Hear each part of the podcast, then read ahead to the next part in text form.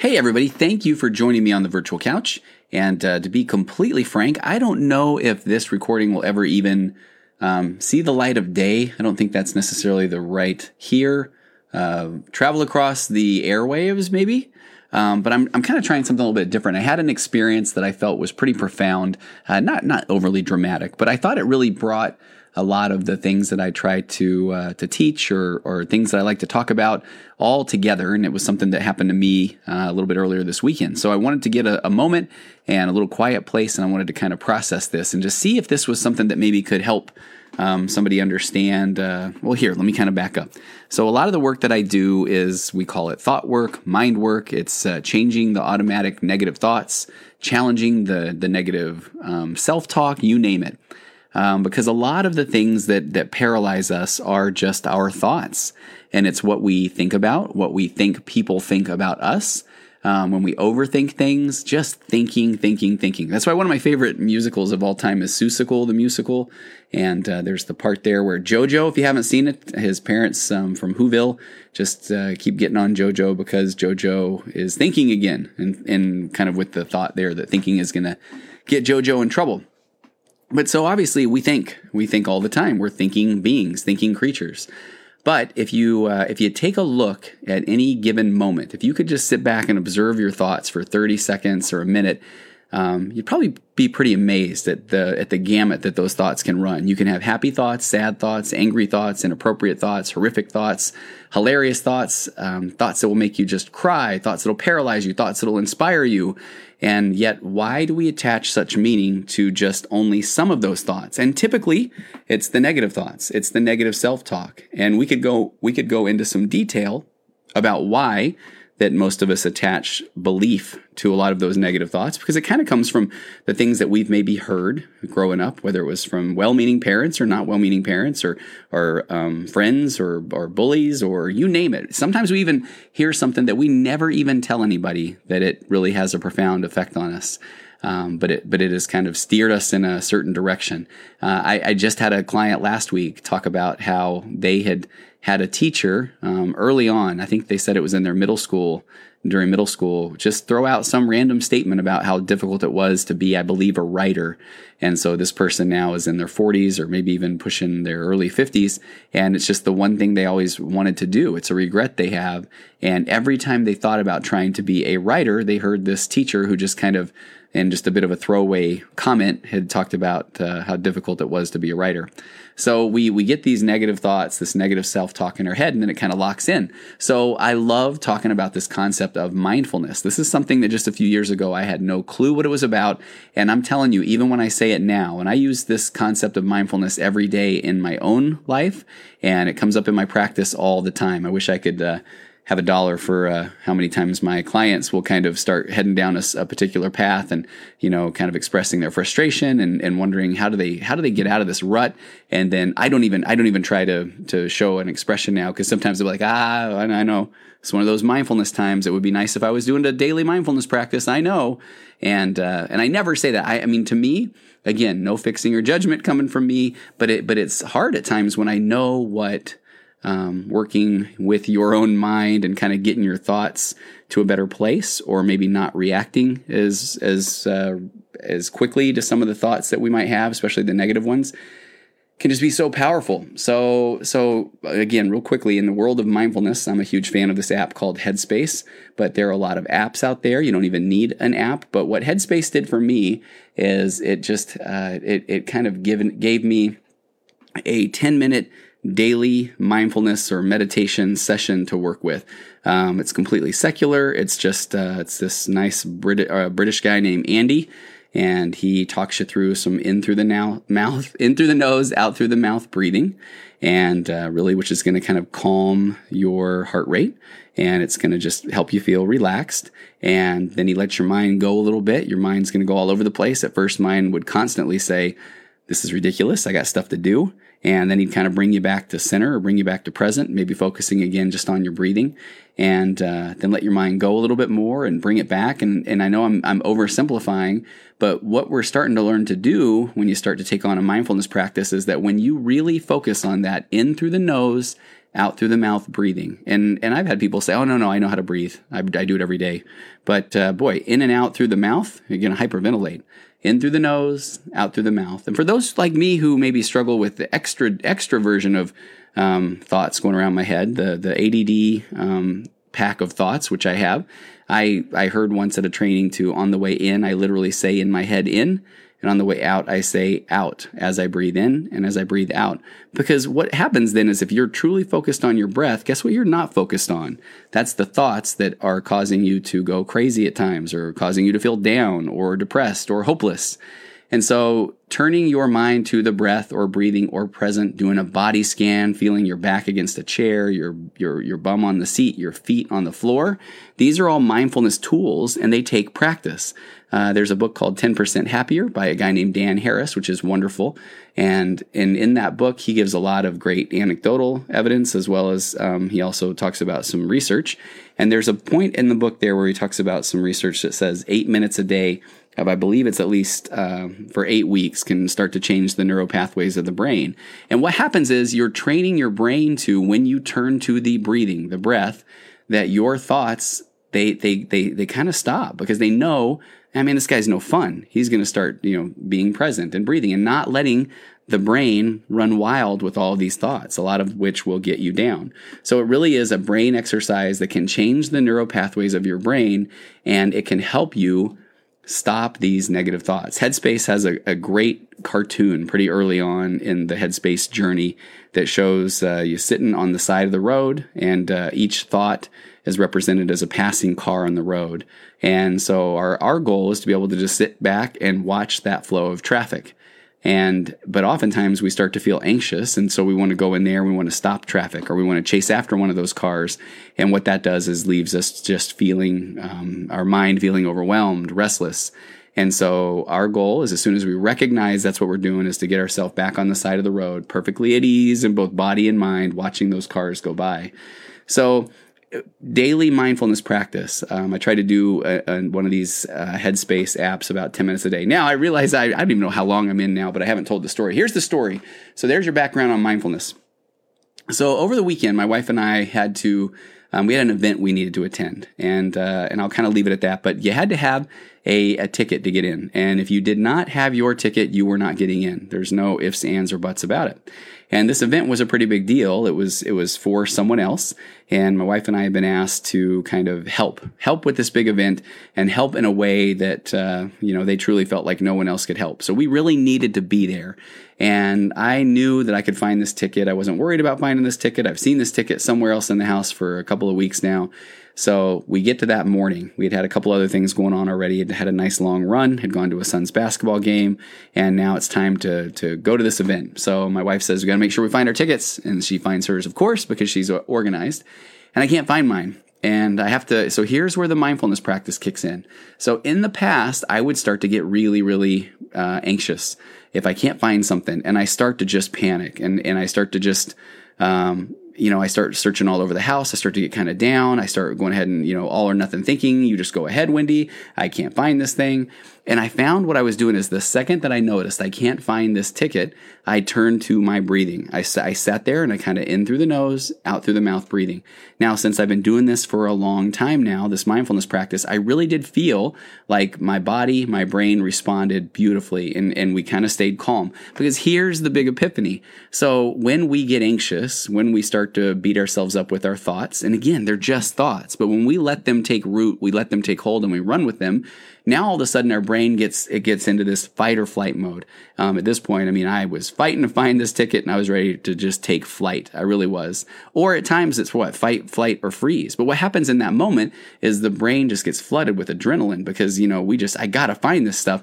And what we learn, um, I, I, attended a training long ago, and I love this. I might not be saying it correctly, but it works for me.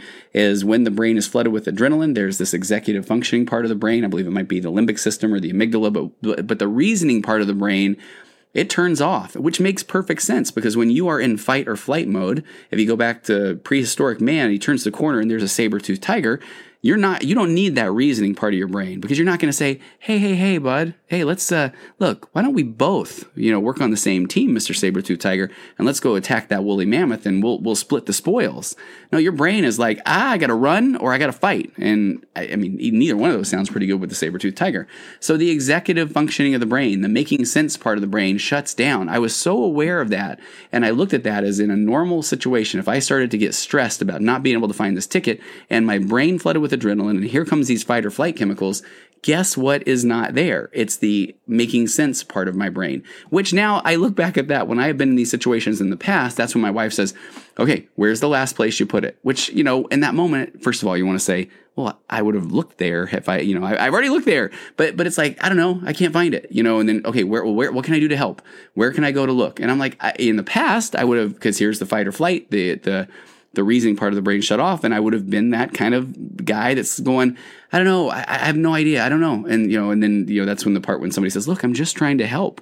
And like, I, I, don't know what to do or I don't need your help. And that's when, you know, I think those of us who are on the, the end of the, of that equation where we're saying, look, I'm just trying to help you. You're kind of freaking out. Let me help you find it.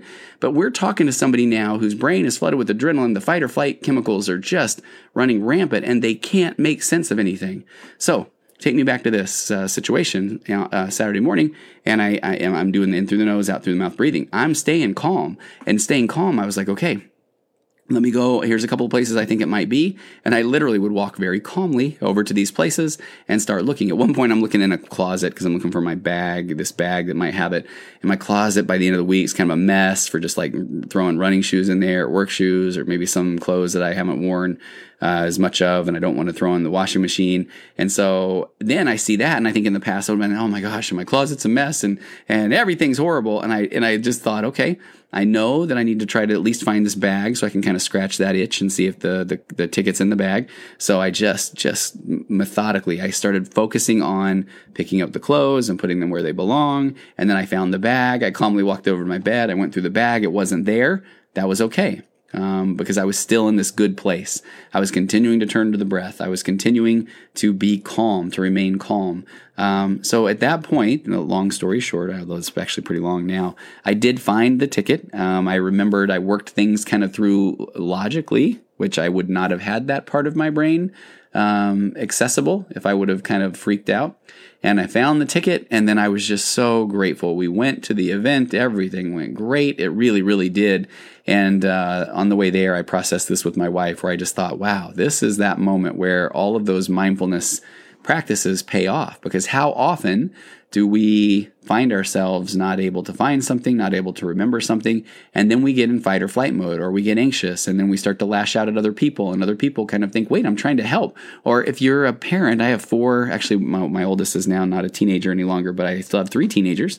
And uh, and how many times do you find that you know when they are kind of like needing help with homework or they're behind on something or they can't find something and they go into this you know we as parents get calm and hey hey just calm down what can I do to help but when their brain is in that locked in on that fight or flight mode and that anxiety has kicked in, uh, there's not a lot of reasoning that's going to be done. Now, what do you do?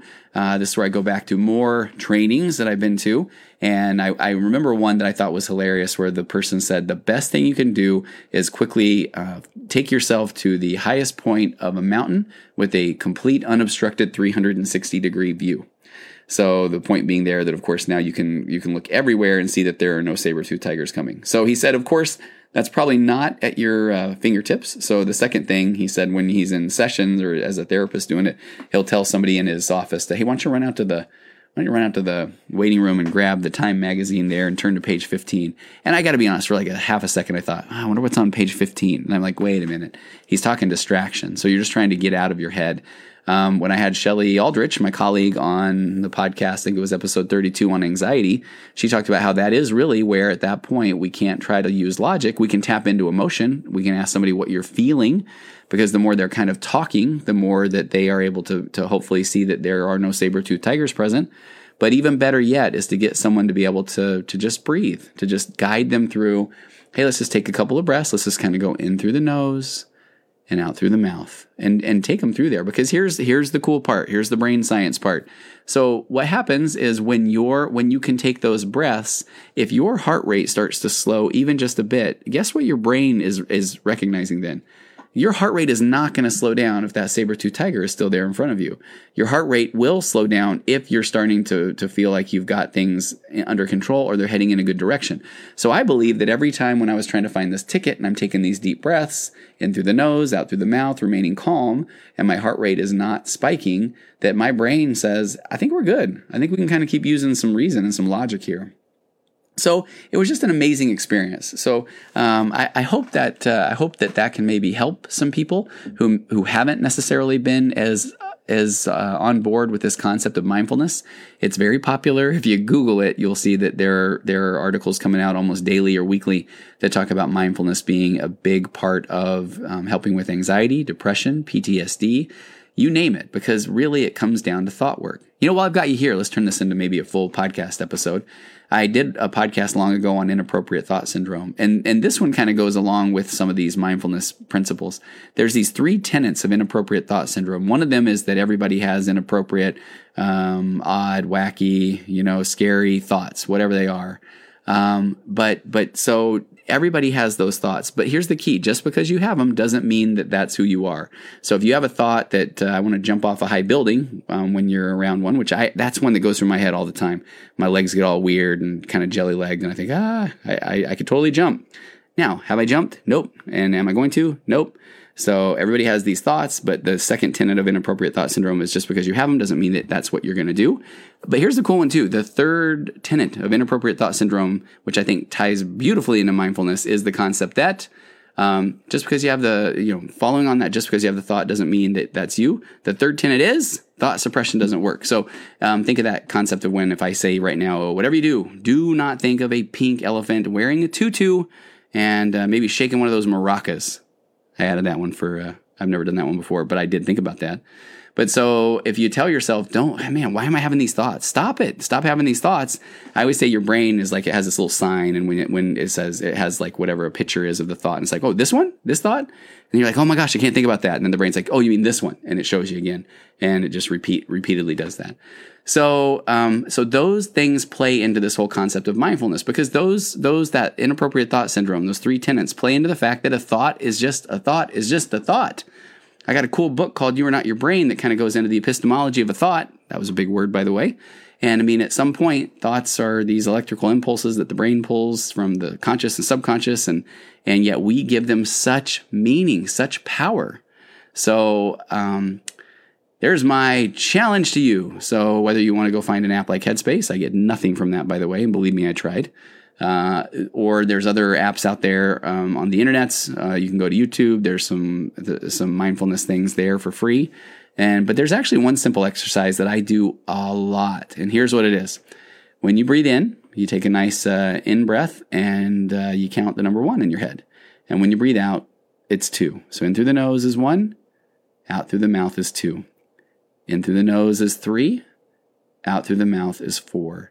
And you're only trying to get to 10.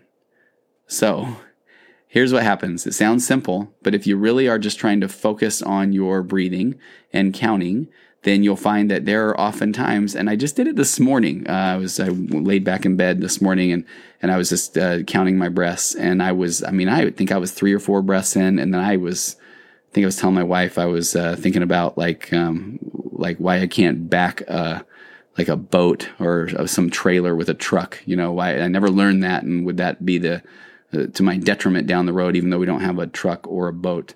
So then I'm like, wait a minute, hey, I'm not doing that exercise thing. So then I and then when you notice, no beating your mind up, you just go right back to one, and in through the nose one, out through the mouth is two. So that's just a nice exercise that shows you of how when you can focus on your breathing and counting and then when your mind, when you recognize that your mind is not doing that, then you just gently bring it back.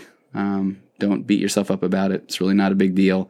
And resume the exercise. When you get to 10, uh, give yourself an emotional pat on the back and maybe try again or just move on.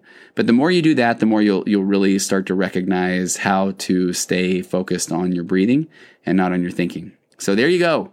There's my story. We found the ticket. Everybody's happy. Go mindfulness. Um, and now I will uh, I will leave you to um, your thoughts on whether or not this is something that is applicable to you or not. Uh, but I hope that it, I hope that it resonates a bit because being able to control the mind, and every time I say control the mind, I feel like I'm doing some magic trick or whatever. But being able to to just change the relationship with your thoughts in your own mind, um, the quicker we learn how to do that, the better. All right, thank you for bearing with me here. Again, not sure if this thing will ever see the the light of day or or the airwaves, uh, but uh, I appreciate all the support here on the virtual couch. And until next time.